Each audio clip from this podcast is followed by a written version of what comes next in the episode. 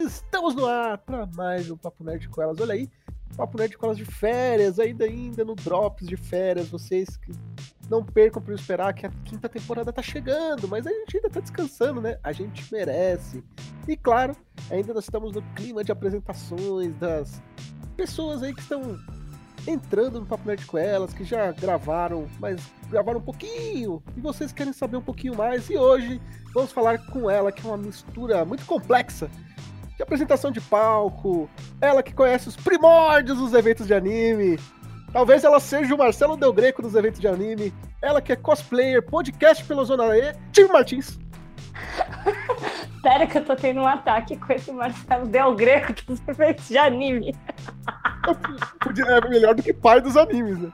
Ou mãe dos animes. Ou mãe dos, mãe dos eventos, né? Mãe dos eventos, maravilhoso. Socorro, meu Deus. E aí, galera, é um prazer estar aqui. Tive falando com a galera, é sempre uma honra estar e agora, né, já era uma honra participar do Papo Nerd com elas, e agora é uma honra fazer parte oficialmente desta grande família maravilhosa e compor essa bancada de mulheres lindas. Olha aí, e é verdade. Só tem mulher linda e que, que me deixa maluco quase diariamente, né? Mas é claro. Esse é o trabalho de vocês, né, Tipo? Exatamente. Como eu fiz o meu discurso no Ressaca Friends, eu só aceitei a fazer parte oficialmente, porque a minha diversão é trollar o Raul. É, eu não posso dizer que é mentira, né? Ô, Tibi, como eu comentei no comecinho, você tá aí desde o comecinho. Fala pra gente de onde que veio, de onde, quando que te despertou aquele, aquela vontade, falou, pô, eu vou pra um evento de anime, vou conhecer. Da onde, qual foi o primeiro evento que você foi? Conta um pouquinho da primeira experiência, a sua primeira vez. Hum, detalhes íntimos de Tibi, vamos lá.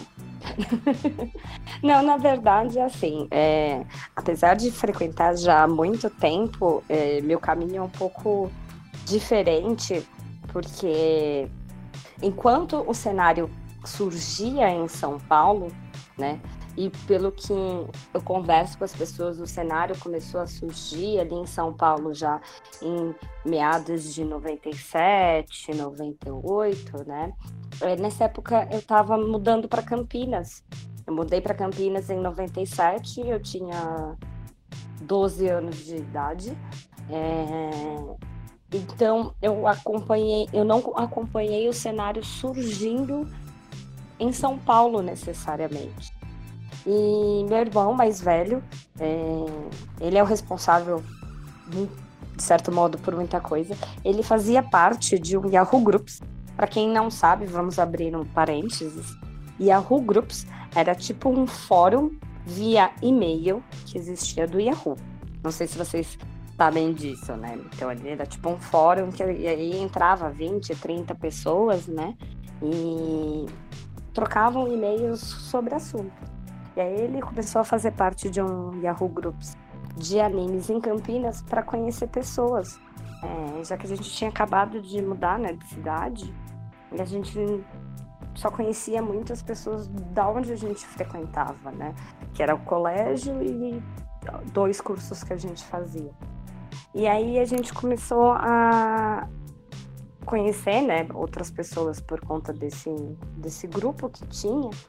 E do mesmo jeito que em São Paulo havia as exibições de anime no Gazeta de domingo, começou-se a fazer exibições de anime no Sesc daqui de Campinas. E foi esse grupo que fazia as exibições que a gente resolveu fazer a primeira convenção em Campinas. Então, foi assim que surgiu o FamixCon, que foi a primeira convenção é, daqui e as pessoas que realmente né, se organizavam, porque tinha uma pessoa que conseguia as fitas de São Paulo e do Japão e trazia para a gente assistir aqui. E foi bem, bem legal. Eu entrei como staff mesmo, é, isso foi 2002. Só que o meu primeiro evento foi em 2001, um anime com em São Paulo, né? Foi acho que lá na Vila Mariana. Não, foi no AMB. Foi no AMB Morumbi. E foi muito divertido, porque eu já fui de cosplay no meu primeiro evento. Meu primeiro cosplay foi a Chan, de Video Girl Eye.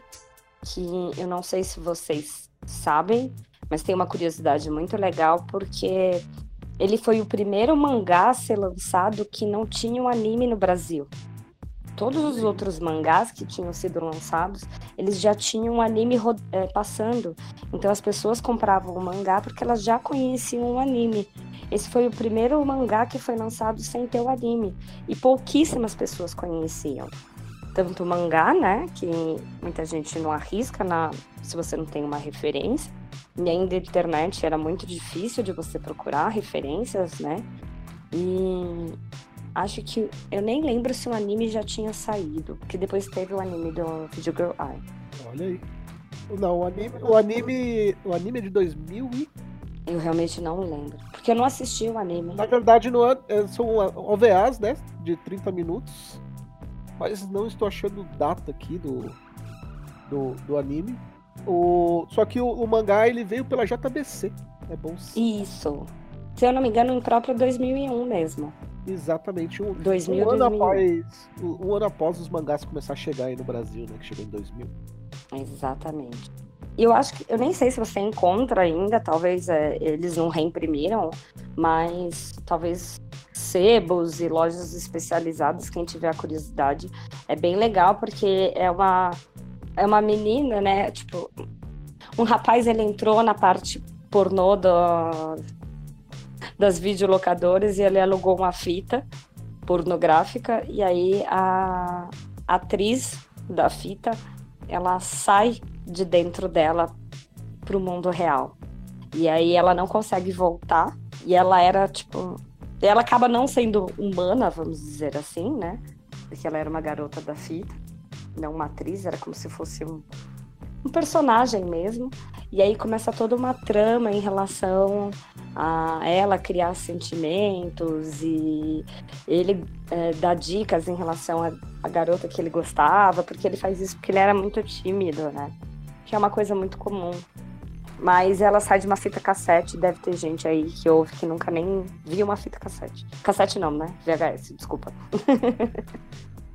Importante frisar. Cassete era da mesma época. Né? Que o, o mangá ele tem 15 volumes, mas quando chegou pela JBC na época ele só fazia um meio tanco, então tem 30 volumes no Brasil. Olha aí. E sobre fita, se você parar a pensar que ou agora, daqui a poucos anos, a gente vai ter que explicar o que é fórum, time. É verdade, né? Mas será? Fórum tá virando uma coisa muito técnica, né? Sabe, aquele cara, a pessoa que é técnica em alguma coisa, ele vai procurar alguma coisa em fórum. Hoje em dia ninguém bate papo em fórum mais. Ah, de bater papo não, mas eu acho que o fórum ainda vai continuar existindo, por exemplo, principalmente para jogos, né? O pessoal ainda vai dar dicas em jogos, eles conversam bastante.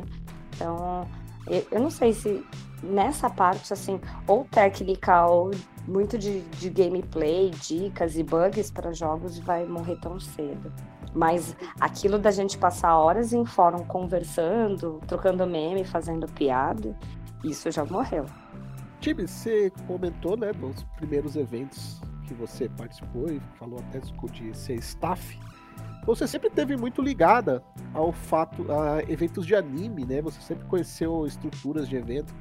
E a molecada hoje em dia, leite com pera e tal, tem aquela visão de que não, os eventos de anime viraram grandes eventos, o evento de anime acabou, o evento é, bom era lá em, em, em 2000, em 90 e pouco, lá no começo dos eventos de anime. Era tão bom assim, time? Vou fazer um paralelo entre os dois. Eu acho que os eventos evoluíram e melhoraram muito. A questão é que, assim, antes a gente tinha um cenário onde a gente não tinha acesso à quantidade de informações que a gente tem hoje. Então, é, vamos dizer assim, tudo era muito novidade e tudo era muito difícil de se conhecer. Então, quantos animes a gente não entrou no auditório para conhecer? Por quê? A internet era muito demorada. Para baixar um episódio de 25 minutos, às vezes você demorava uma hora, uma hora e meia. Você tinha que passar madrugadas na internet. E aí, às vezes, você só conseguia fazer isso no final de semana, porque a internet era discada e aí você pagava pulso único, né? Então, para quem não sabe como funcionava uma linha telefônica, né, a gente realmente pagava por minutos, né, utilizados só que eles chamavam de pulso. Não lembro se exatamente um pulso era um minuto. Na verdade, depois que ficou. Depois que virou minutos, né? Pulso é. era, era, diferente. Era uma. Aí depois eles falaram assim: não, peraí, esse negócio de pulso aqui, porque as, as empresas aproveitavam para ganhar em cima. Vamos, vamos, estar, vamos fazer uma coisa correta. Aí virou minutos. Aí Foi por conta dos celulares, né, que virou minutagem. Mas depois, a partir da meia-noite até às seis horas da manhã, você pagava um pulso. Ou seja, você conectava uma vez, se você não caísse, se sua conexão não caísse, você ia pagar uma única vez até 6 horas da manhã. Então, quando a gente começou a utilizar a internet, é, essa era a melhor forma de, de fazer, né? Porque saía muito mais barato e sua conta telefônica não ficava alta e sua mãe não brigava com você. Exatamente, olha aí. E então, é, a dificuldade do acesso era uma coisa que o evento facilitava. Então eu tinha a lojinha com os produtos específicos, principalmente para quem não era de São Paulo, sabe? É, eu não tinha oportunidade de sempre, mesmo morando em Campinas, Campinas é 100 quilômetros de São Paulo.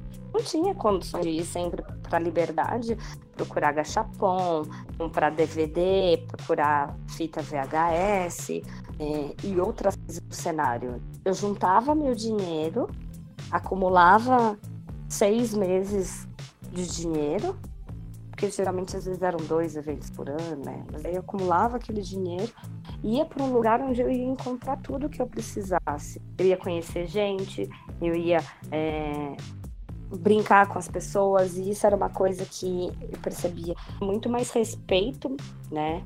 É, antes, né? Porque eu acho que por ser novidade. Então, tinha. É, as pessoas se conheciam mais dentro dos eventos, mais abertura, tinha mais chance de fazer isso você tinha um universo onde você encontrar tudo aquilo dentro do, dos gostos, né, de anime, mangá e cultura oriental, e que você não tinha fácil acesso. Então você entrava nas exibições para assistir.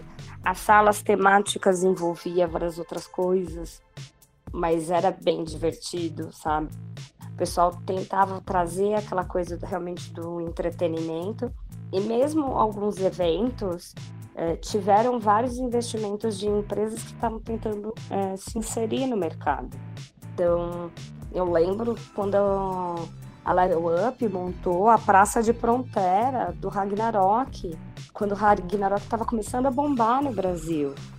Poxa, era, era, era simples, não era um negócio super luxuoso que nem a gente vê, por exemplo, hoje numa CCXP. Mas uhum. era maravilhoso o que a gente tinha na época, sabe? Tudo bem que evoluiu em qualidade de estruturas. Só que hoje a gente tem muito mais acesso de conteúdo.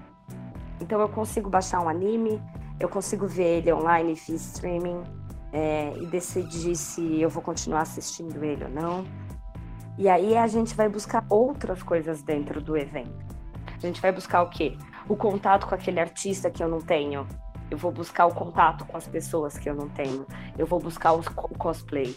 E outra coisa, as gerações mudaram. Antigamente eu estava numa geração que a gente, justamente por essa falta de conhecimento, falta de oportunidade, a gente queria consumir informação.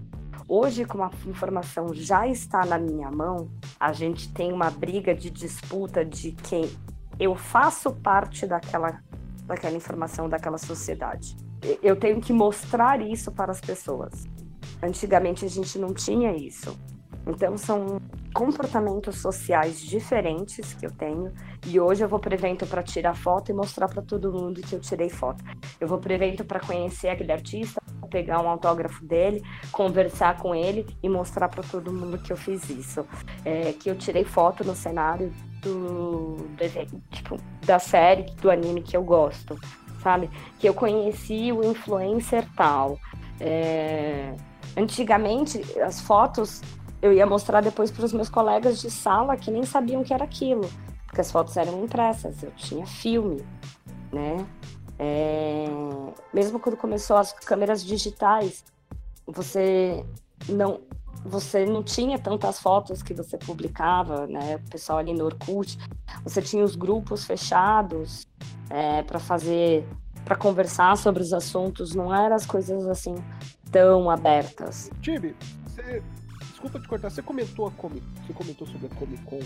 Eu vejo, eu vejo muito pessoal comentando sobre o assunto, eu queria a sua opinião sobre.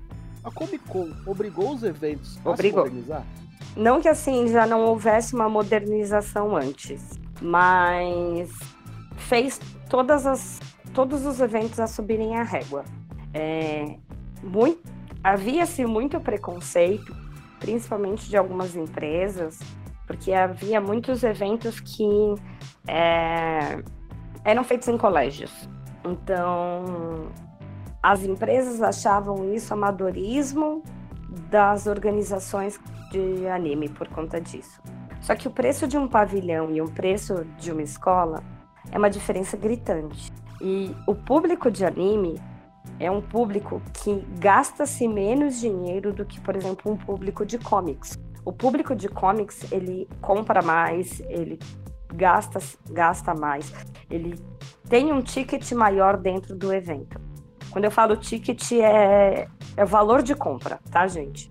Um, tem pessoas que realmente vão gastar mais. O público de anime gasta menos. Consuma coisas oficiais, porque somente para consumindo produtos oficiais a gente consegue melhorar o mercado.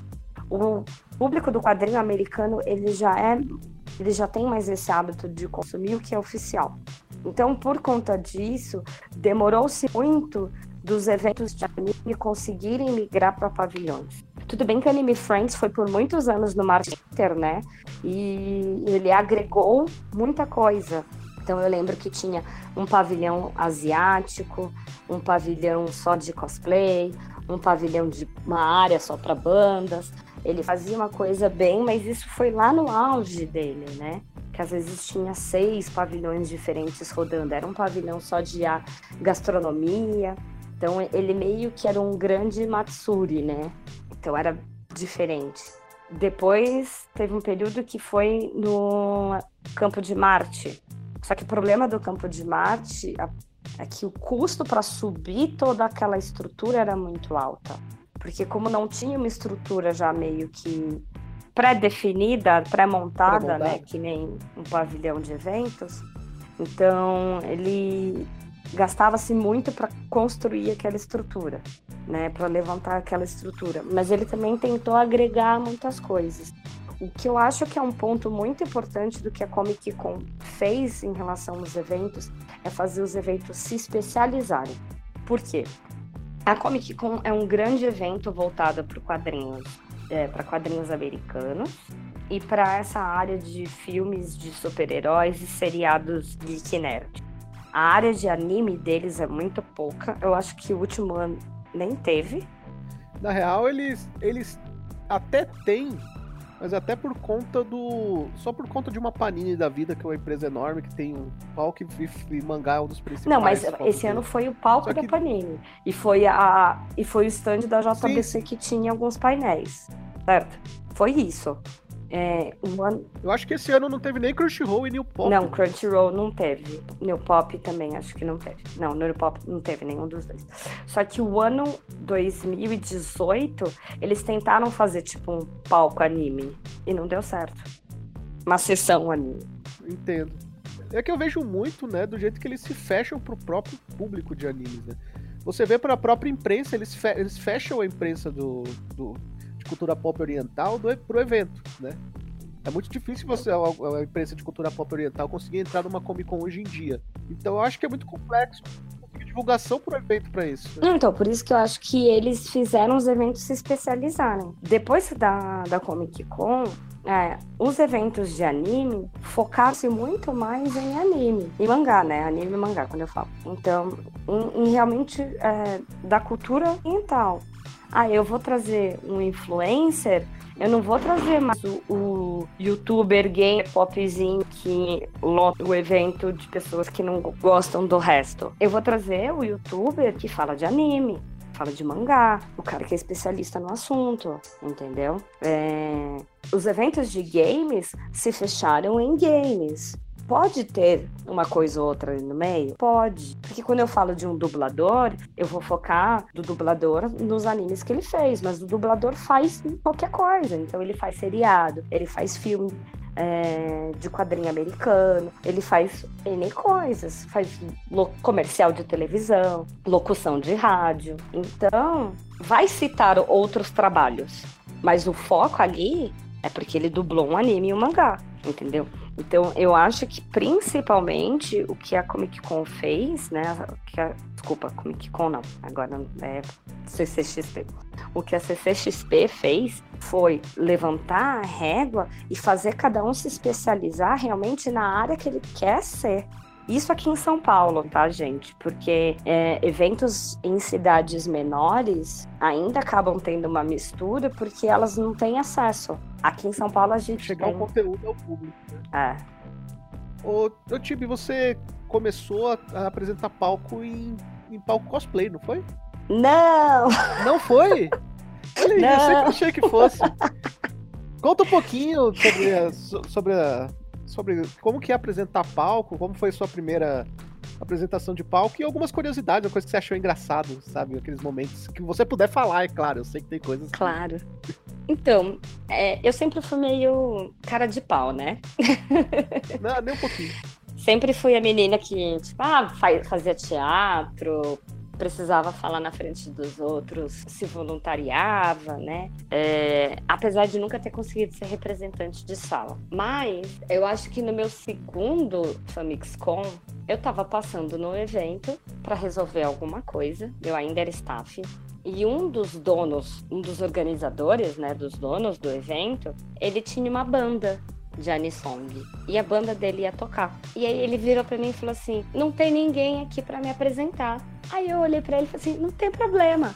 Vou ganhar um CD se se eu se apresentar". Aí ele riu. Aí ele me entregou o CD, é, falou onde que tava vendendo. Aí eu subi, comecei a chamar a atenção, né, das pessoas que estavam ali em volta. Então tá bom com vocês, tal. Ó, banda tal vai tocar aqui aqui agora, os melhores anisongs e blá blá blá. Eles estão com, com a mesinha aqui, é, CD tá disponível, sei lá o quê. Vocês vão curtir agora o trabalho dele. Fiz toda a apresentação. Então com vocês, banda tá. Beijo, tchau. Entreguei o microfone, né, pro, pra, pra ele, que era o vocalista da banda.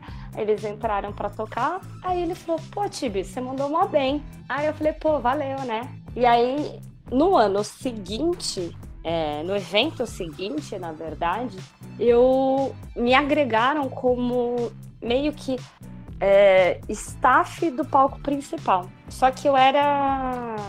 Foi, foi assim, o evento seguinte eles já se juntaram com a Yamato para fazer o evento crescer. Então a Yamato tinha os apresentadores dele. E aí tinha eu. E, e eu, na verdade, auxiliava o palco na área de anime que Olha só. então, eu comecei a. Quando eu fui pro palco, eu auxiliava na parte de anime que. Então, eu era, ajudava nas inscrições, eu ficava ajudando na troca das pessoas que iam cantar. E, e acabava fazendo um pouco de tudo, né? Porque você acabava ajudando, e- que era tudo no palco principal. Só que meu foco mesmo era o anime que. E quando a Yamato juntou, eu acabei começando a ajudar também na área de cosplay e ajudava nas apresentações. Então eu fazia algumas entrevistas, outras era o pessoal do, da Yamato, a gente meio que dividia as responsabilidades ali. Uma situação inusitada, tipo. Em 2007 ou 2008, agora, acho que foi 7, que a Yamato me chamou para trabalhar em São Paulo e aí eu comecei a trabalhar direto no cosplay. Por isso que muita gente me conhece por conta do cosplay. Eu tenho algumas situações inusitadas como apresentadora.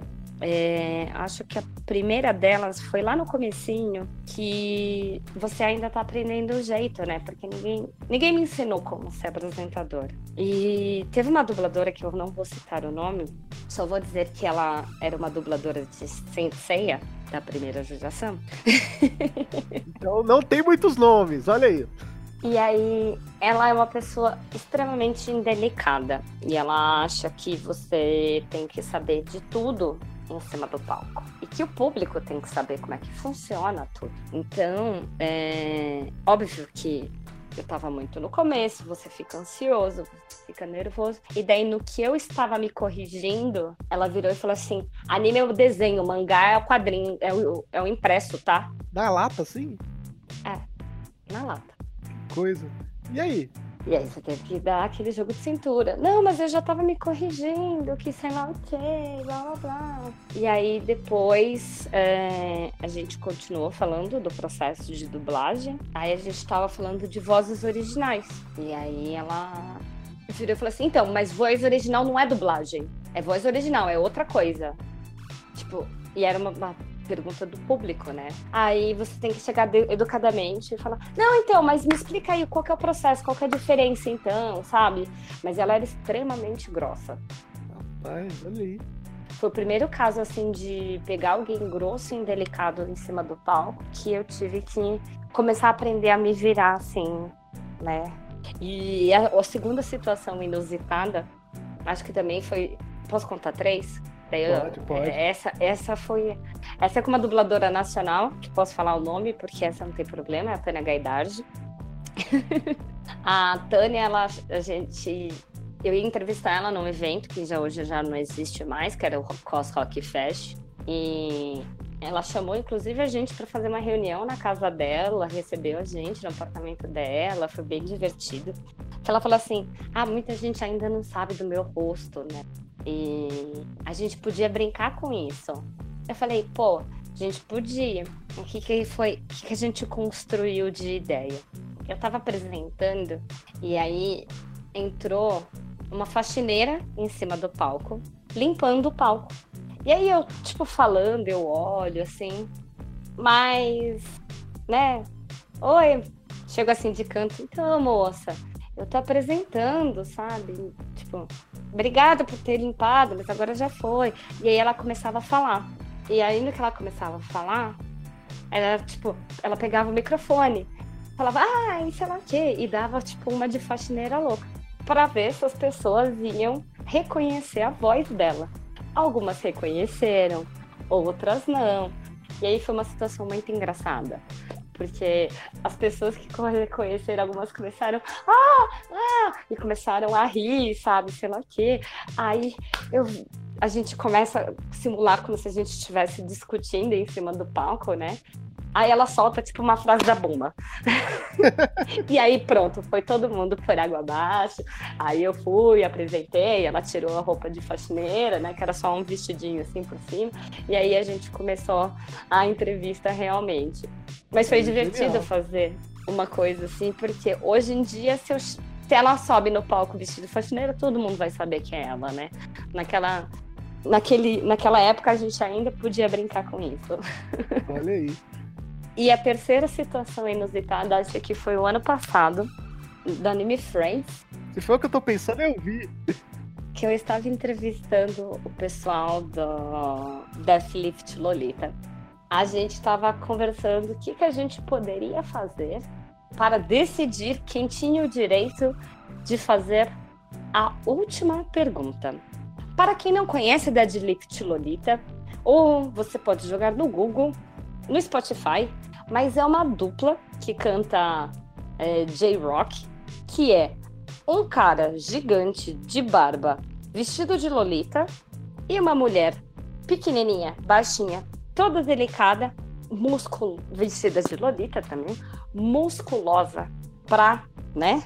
Nossa, o braço da Reika Chan é muito forte, muito definido. Dá dois sabe? braços do meu dela.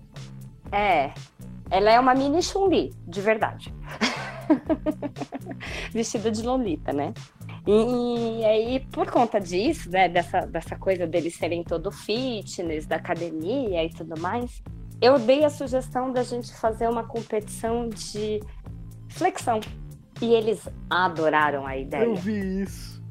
Então a gente selecionou bravos candidatos e aí as pessoas começaram a fazer flexão.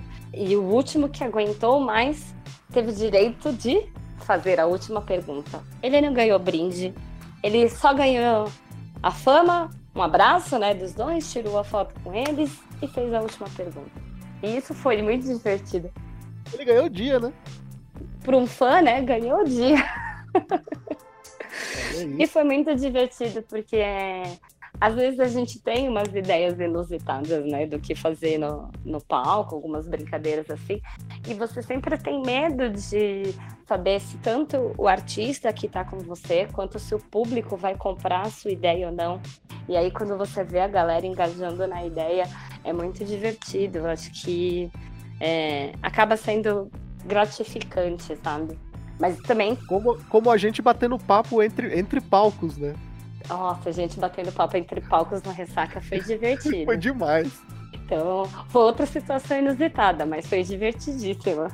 A galera, tipo, tudo olhando assim, é sério que vocês estão fazendo isso? E a gente conseguiu. A gente, eu, eu lembro que eu desci no palco só para o pessoal que não foi do evento, né? Entender a situação. Eu tava apresentando o Papo Nerd com elas no palco, a Tibi estava em outro. E a gente começou a fazer jogos entre os palcos. Eu comecei a falar com a Tibi, eu do meu palco, ela do dela, ela respondendo o microfone. A gente fazendo o público brincar, a gente fez uma brincadeira entre os públicos do palco. E eu lembro que eu desci, aí tava a Anitta assim, nossa, de quem foi a ideia? Foi demais, foi maravilhoso. Nossa, a gente tava rachando o bico aqui embaixo, ninguém acreditou. eu falei, falei, falei, foi eu e a Tibi no boteco aí pensando nessas coisas. É porque o Raul falou que eu só ouvi uma hora ele falando alguma coisa a Tibi e eu tava em cima do palco e eu ouvi Tibi. Isso no primeiro dia. No segundo, saiu muito nítido que ele estava falando comigo. No que eu saiu muito nítido, eu respondi e ele ouviu. Pronto. Aí a gente começou. Eu acho que a galera do som percebeu a brincadeira, e né? E deu aquela facilitada, aumentou o volume. Meu, mas foi, foi muito divertida. Valeu. Então, às vezes acontecem, né? Essas coisas que, que são muito engraçadas. Mas também já tive vários momentos, assim, emocionantes, sabe? É, de, de pessoas contando sua história, que faz, fazem você chorar assim, faz cinco anos que eu estou só focada como apresentadora sem assumir outras funções, né? Uhum. Mas mesmo na época que eu era coordenadora de cosplay, é, tinha algumas entrevistas que às vezes eles deixavam eu fazer, ou de vez em quando eu subia para. Se, se, era um dia bem tranquilo de evento, eu apresentava o concurso de, de cosplay também. Sempre estava lá. E fora, né, coordenação de concurso de cosplay, é, tinha outros eventos de outras organizações, né? Que aí às vezes eu era só apresentadora. Mas focando só como apresentadora mesmo, faz aí cinco anos. Então, é, é desde 2002 para cá, né? É muito tempo. Tibi, vamos para aquele bate-bola, jogo rápido, tá bom? Tá bom. Um anime que você sempre indica para as pessoas.